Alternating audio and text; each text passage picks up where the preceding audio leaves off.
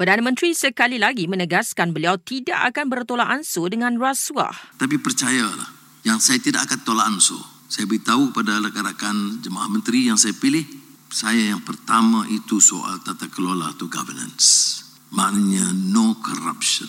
Kalau ada semasa pentadbiran saya selaku Perdana Menteri, kes seperti itu, saya minta mandat saya pecat serta-merta. Ujar Datuk Seri Anwar Ibrahim, peringatan itu sudah disampaikan kepada semua jemaah menterinya baru-baru ini. Malah, beliau akan memastikan agensi dan badan seperti Jabatan Peguam Negara dan SPRM sentiasa telus serta jamin tiada siapa akan terlepas jika didapati bersalah oleh mahkamah.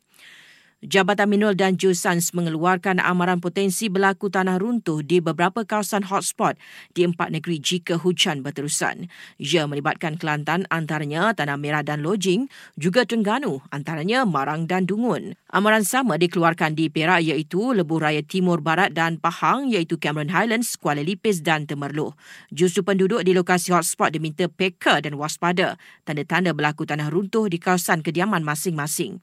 Sementara itu, Met Malaysia ramal hujan berterusan di sejumlah kawasan di Terengganu dan Kelantan hingga hari ini.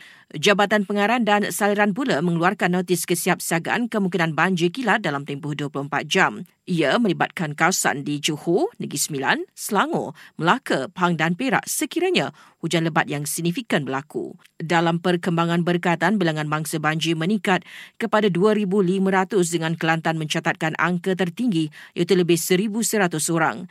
Di Terengganu, hampir 640 penduduk berlindung di PPS, Pahang lebih 570, Perak 134 dan Johor 27 orang.